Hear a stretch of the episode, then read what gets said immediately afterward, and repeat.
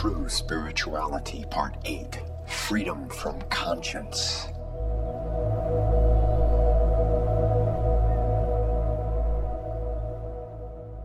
Up to now, we've been considering freedom from sin's power to hold us down and keep us in bondage to things and attitudes that harm us. Now we're turning to consider the question of freedom in the present life from the results of sin's bondage. And this is where we come into very sharp conflict with modern intellectual thinking, and we'll see what Christian teaching has to say to this. We'll start with considering the question of true spirituality in relation to my separation from myself, which is a result of the fall and a result of sin. We must keep this in the right order. The sin causes the bondage and the results. So, understanding and acting upon the freedom from the chains sin wraps around us must be seen as basic and before the consideration of freedom from the results of those chains. We cannot walk in an ongoing experience of the promises God makes to the Christian concerning freedom until two things are true. First, that we are truly Christians, and second, that we are acting upon the Bible's teachings concerning freedom from sin's power to hold us bondage. That's why the first several sessions covered what must be the basis for what we're going into now. Christianity teaches certain things as objectively true or as propositional truths. What are these facts that must be objectively true? First is the objective reality of a supernatural view of the universe and the reality of salvation in the sense Jesus and the apostles teach as recorded in the Bible. Behind this truth, there stands an even more basic truth the existence of a personal, infinite God who created man in his image. And since we have been created by him in his image, there is a reality to the concept of human personality. This is in stark contrast to all deterministic concepts which say that we are merely a set of psychological or biochemical conditions, that the concept of self is but an illusion produced by brain chemistry that is itself driven by genes manifesting survival adaptations. The third thing to be understood pertains to the human dilemma. The Bible's answer is that the dilemma humanity faces is moral the basic problem of the human race is sin and guilt, a real moral guilt, not just guilt feelings, and a real moral sin, because we have sinned against the perfect God who is there. Sin and guilt aren't simply due to certain psychological limitations, but really are moral. Man is truly guilty before a holy God who exists and against whom we have sinned. Apart from reality as outlined here, the hope given by the Bible in the totality of Christian teaching concerning freedom from the power of sin over us is but an illusion. Let's talk for a moment about issues of conscience. Being conscious of my sin should not lead to some form of perfectionism as if a Christian can be perfect in this life. The Bible does not teach this.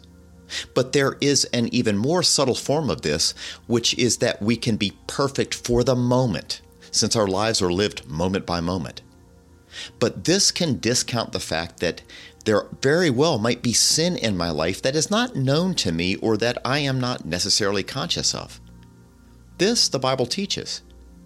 For instance, even in a moment when I really feel as if I am acting in the way prescribed in the Bible's teachings, there still may exist motives or ambitions deep within my heart that are off target and yet are somehow buried in my own thinking or deep within my consciousness. Of course, we all have times when we know full well that what we are saying or doing looks good on the surface, but there exists ulterior motives that we cannot deny. But because of and since the fall, we have habitually fooled ourselves all the way into the deep recesses of our subconscious and conscious nature. The more the Holy Spirit puts his finger on my life and presses deeper into the core of my being, the more I understand that there are deep wells to my nature. Modern psychology has dealt with these under the terms unconscious and subconscious. Though the philosophy behind modern psychology is often fundamentally wrong, at least from the standpoint of the biblical concept of anthropology, it is certainly correct in pointing out that we are far more than merely that which is on the surface. We are like the iceberg, one tenth above and nine tenths below. In light of this, it's easy to fall prey to fooling ourselves into thinking that we can be perfect in terms of all quote unquote known sin at any given moment. If I say I can have freedom from all known sin at any given moment, then it's fair to ask the question what do I know? Experiencing the Holy Spirit wrestling with me over the decades of my life that includes the ups and downs, the victories and the struggles, I am more and more aware of the depths of my own nature and the challenges posed as a result of the fall of humanity. Man is separated from himself. I am separated from myself. Apart from the presence of God within me, on the basis of the finished work of Christ on the cross and my trust in Him, I cannot even fully know myself as I truly am to be known. This speaks to one of the fundamental aspects of the human dilemma, which is separation from God, from others, and even from himself. We also must understand that the gospel is the message that since the fall, everything is now under the covenant of grace, covenant being an agreement or relationship between parties that is based upon promises to keep the terms of the agreement or relationship grace being favor that is undeserved. Let's look into this. The original covenant of works, which can be viewed as the arrangement between God and those he created bearing his image, to whom he charged with specific tasks and requirements be fruitful and multiply, tend to the garden, do not eat the fruit of a certain tree, was destroyed by the deliberate free choice of Adam and Eve. So when this covenant, this promise arrangement was broken, God, in His grace and mercy, put in its place a set of promises that went into motion right away. The human race was given the promise of the future work of the Messiah. In Genesis chapter 3, we read of God addressing Adam, Eve, and the serpent. Speaking directly to the serpent, God says in verse 15, and I will put enmity between you and the woman, and between your offspring and hers. He will crush your head, and you will strike his heel.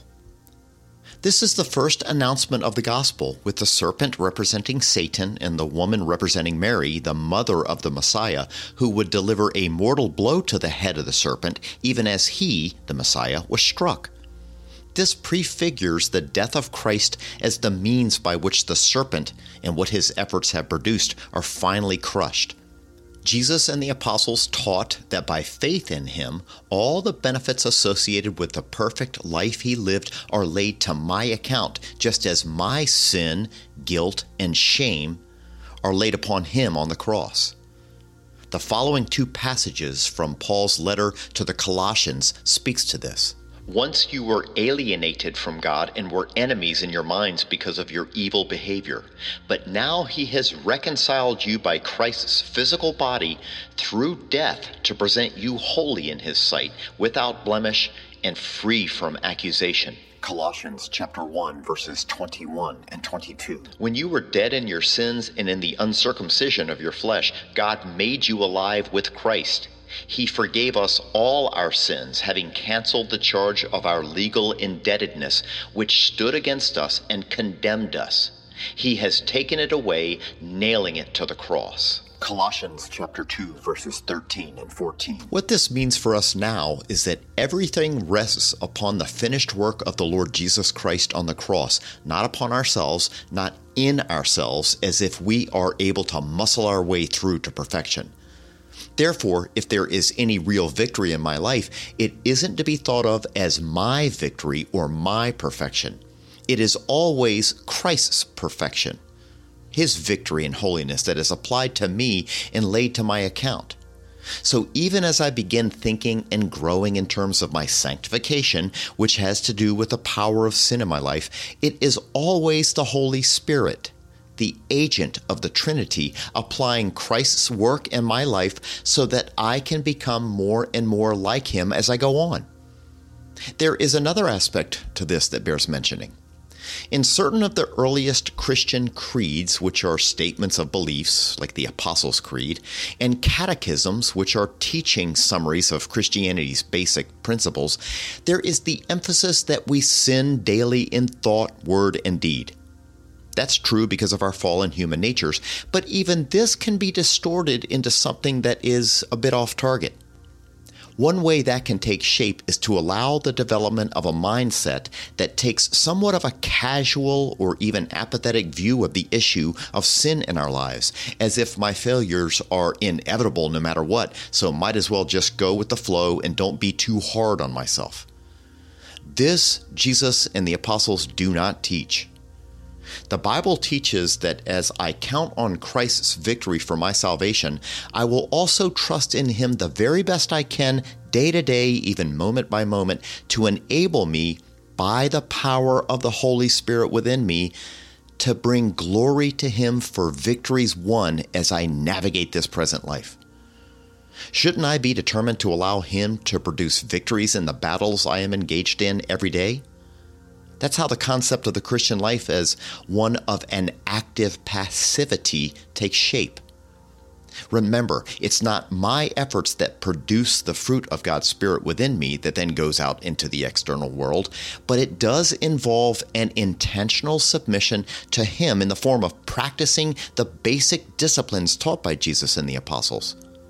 Reading, thinking deeply about, and then trying to live out what you read in the Bible praying to the Father as your Father, joining together with other Jesus followers to encourage, build up, and serve shoulder to shoulder, heart to heart, in doing things that help those in the community around us in authentic ways. Practicing these disciplines is critical in the effort to arm ourselves in the battle to wage war against sin in our lives. An issue that comes into focus in this battle is the distinction between temptation and sin. Christ was tempted in all the ways we are, yet he never sinned. In Hebrews 4:15 we read, "For we do not have a high priest who is unable to empathize with our weaknesses, but we have one who has been tempted in every way just as we are, yet he did not sin." The Bible is also clear that just because we are tempted, we do not have to follow through with the sin. Paul writes in 1 Corinthians chapter 10 verse 13, "No temptation has overtaken you except what is common to mankind, and God is faithful. He will not let you be tempted beyond what you can bear, but when you are tempted, he will also provide a way out so that you can endure it." But once again, it is not through our own strength that we overcome the world and its temptations as if we have some power plant within that churns out temptation cancellation units. The overcoming is the work of the Lord Jesus Christ through the indwelling presence of the Holy Spirit. There can be practical wins if we raise the empty hands of faith moment by moment and accept the gift. John refers to this when he writes in 1 John chapter 5 verse 4, this is the victory that overcomes the world, even our faith. The Bible teaches that there is a way to escape temptation and by God's grace we should want that escape. But the Bible is also very realistic. It is not romantic, as in some idealized sense of how things are supposed to always go for someone who has truly been born again through faith in Jesus Christ. The Bible deals with realism, with what I am as a human being, still subject to very real aspects of the fall of humanity. When I stumble, there is a way back, and it is nothing new to us who believe. The basis of getting up off the floor and back on the path moving forward is holding tightly to the proper view of what the blood of Christ, the finished, once for all, completed work of Christ upon the cross in space, time, and history means for me today, every day. And the first step getting back to my feet onto the path is not new either.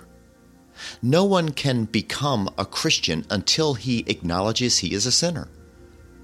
A person accepts Jesus Christ as Savior on the basis of accepting a view of himself as a sinner in need of saving. And 1 John chapter 1 verses 4 through 9 makes plain that the first step in the restoration of the Christian after he has sinned is to admit to God that what he has done or is actively struggling against is indeed sin. He can't excuse it, call it by another name, rationalize it, or blame it on someone else. He must acknowledge it as sin and be remorseful. Note what John writes in this passage. We write this to make our joy complete. This is the message we have heard from him and declare to you God is light. In him there is no darkness at all. If we claim to have fellowship with him and yet walk in the darkness, we lie and do not live out the truth. But if we walk in the light as he is in the light, we have fellowship with one another, and the blood of Jesus, his Son, purifies us from all sin. If we claim to be without sin, we deceive ourselves and the truth is not in us. If we confess our sins, he is faithful and just and will forgive us our sins and purify us from all unrighteousness. One of the sure signs that you are a Christian is experiencing the heavy hand of God upon you in loving chastisement when caught up and involved in some sort of sinful behavior. This is an unavoidable aspect of the Christian life since we will not reach perfection this side of eternity. And as His adopted children, God loves us too much to allow us to settle into patterns of behavior, thought, and speech that are sinful, since sin leads to chaos and death in relationships with Him, others, and self. The Bible teaches that a sure indication that one is a child of God is when there's a sense of conviction, pangs of conscience, if you will, that compels us to move away from sin in repentance, which is correcting course to get back on the right heading. Heading where? Toward the ideal that is Jesus Christ. The writer of the book of Hebrews puts it like this in the 12th chapter, verses 9 through 11. Moreover, we have all had human fathers who disciplined us, and we respected them for it. How much more should we submit to the Father of spirits and live? They disciplined us for a little while as they thought best, but God disciplines us for our good in order that we may share in His holiness. No discipline seems pleasant at the time, but painful. Later on, however, it produces a harvest of righteousness and peace for those who have been trained by it. Acknowledgement and confession of sin involves the willingness to own my specific sin as sin, which, as we have talked about, is missing the mark, being off target in terms of what we were created to be and do. It is agreeing with God about who we are, with our primary relationship being first with Him, which then extends out into all other relationships with others, with self. And it is through the work of Jesus Christ on the cross, taking hold of or appropriated by faith, that the reconciliation occurs, creating a new reality for me, since I am, by virtue of the new birth, a new creature. The apostle Paul writes in 2 Corinthians chapter 5 verses 17 and 18, Therefore, if anyone is in Christ, the new creation has come, the old has gone, the new is here. All this is from God who reconciled us to himself through Christ and gave us the ministry of reconciliation. There are implications attached to being this new creature, a person adopted into God's family who is now filled and empowered by the Holy Spirit. As a new person, I am not able to continue deliberately walking in darkness and have an open fellowship with Him who is only light and holiness. This is not possible. It is something that is the antithesis of God's external law, His character, and what He is. How can we say we have fellowship with Him if we deliberately walk in that which is the antithesis of Himself?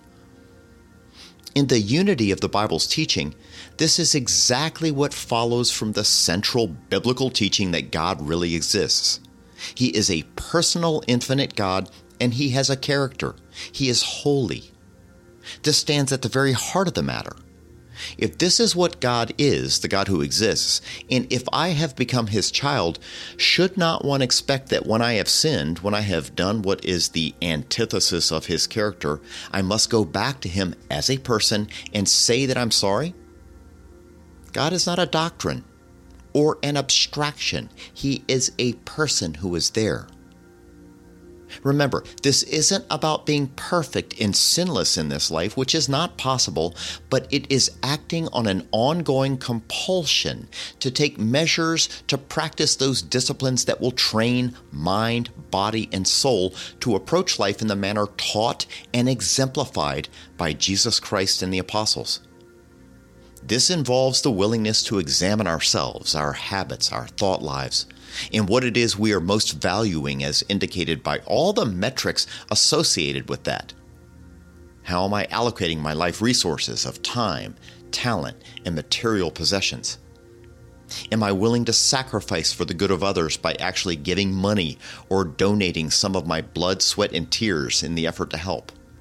Let's revisit the parallel doctrines of justification and sanctification that is, between becoming a Christian and living the Christian life. The first step in justification is for me to acknowledge that I am a sinner who is worthy of judgment and cannot save myself. The first step in living the Christian life, my sanctification, is for me to acknowledge that I cannot do it in my own strength or in my own goodness. And the first step of restoration getting back on the path after I have given in to temptation and sinned is the same thing. I have to acknowledge that my specific sin is sin. There are not three different principles, but the one principle in three places, because I'm dealing with the same God and basically the same problem. But neither in becoming a Christian nor in bearing fruit as a Christian is the first step enough on its own. In all three situations, I must then raise the hands of faith for God's merciful gift in that place. So when I, a Christian, have sinned, it is only the finished work of Jesus Christ in space, time, and history that is enough. It is only the blood of Christ that is sufficient to cleanse my sin. And it is only upon the basis of the blood of Christ that the stain is removed. It is by bringing the specific sin under the blood of Christ by faith. We can't do it ourselves, but neither are we robots or puppets. This is the active passivity we have talked about, lifting the open hands of faith in Christ to receive what only God can do.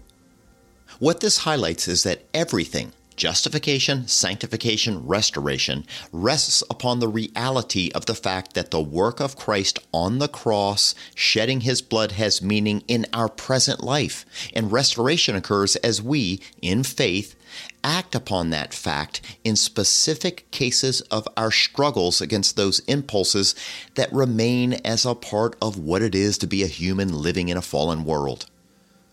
But it's important to point out that restoration in this sense isn't coming back into salvation as if the sin has resulted in me losing my place in God's family.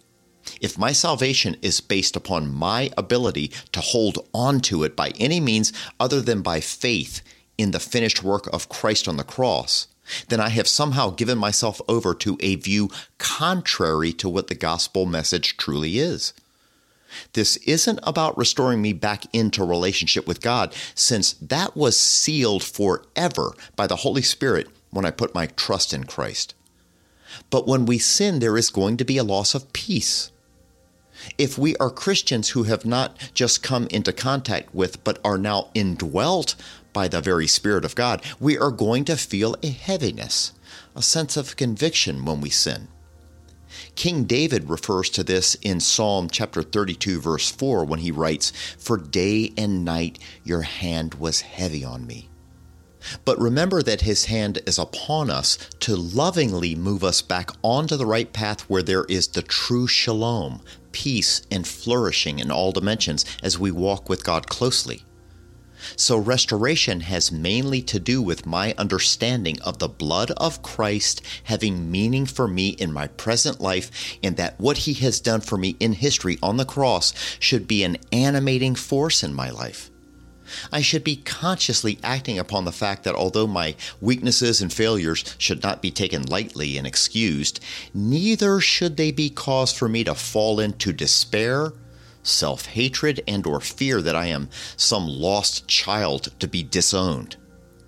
The basis of all of this justification, sanctification, restoration when I stumble is the finished work of Jesus Christ on the cross.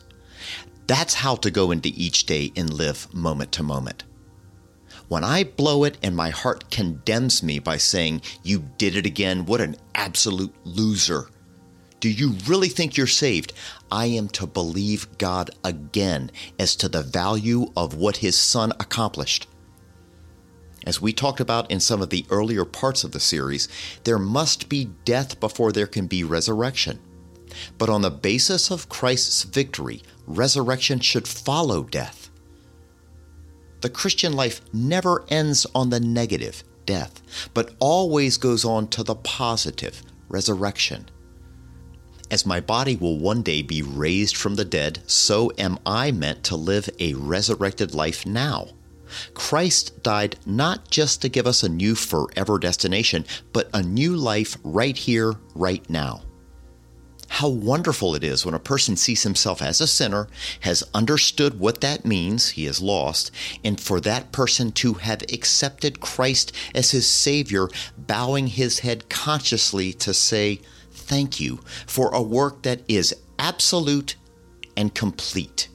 The key in all of this is taking to heart that the reality rests in the blood of Christ and not in trying to live as though the Bible teaches perfectionism, which it does not. The reality of what Christ has done on the cross is to be experienced in the form of knowing that your sin is forgiven and you live in actual relationship with your Creator as the perfect Father. And even a good earthly father, let alone God as the ultimate father, will discipline those he loves precisely because he loves them. But God's love for us in this area is so perfect, so complete, that His chastening is a gift to us in that it frees us from the false tyranny of the conscience, since we understand that our healing is all based upon what He initiated and completed through the incarnation, crucifixion, and resurrection of his Son. Because of and through God's grace, there is in this present life substantial healing that can be experienced in our day to day lives. And acting upon an awareness of what Christ has accomplished on the cross is the first step in the healing of my separation from myself and the first step towards freedom in the present life from the chains of sin, which enables us to experience true spirituality.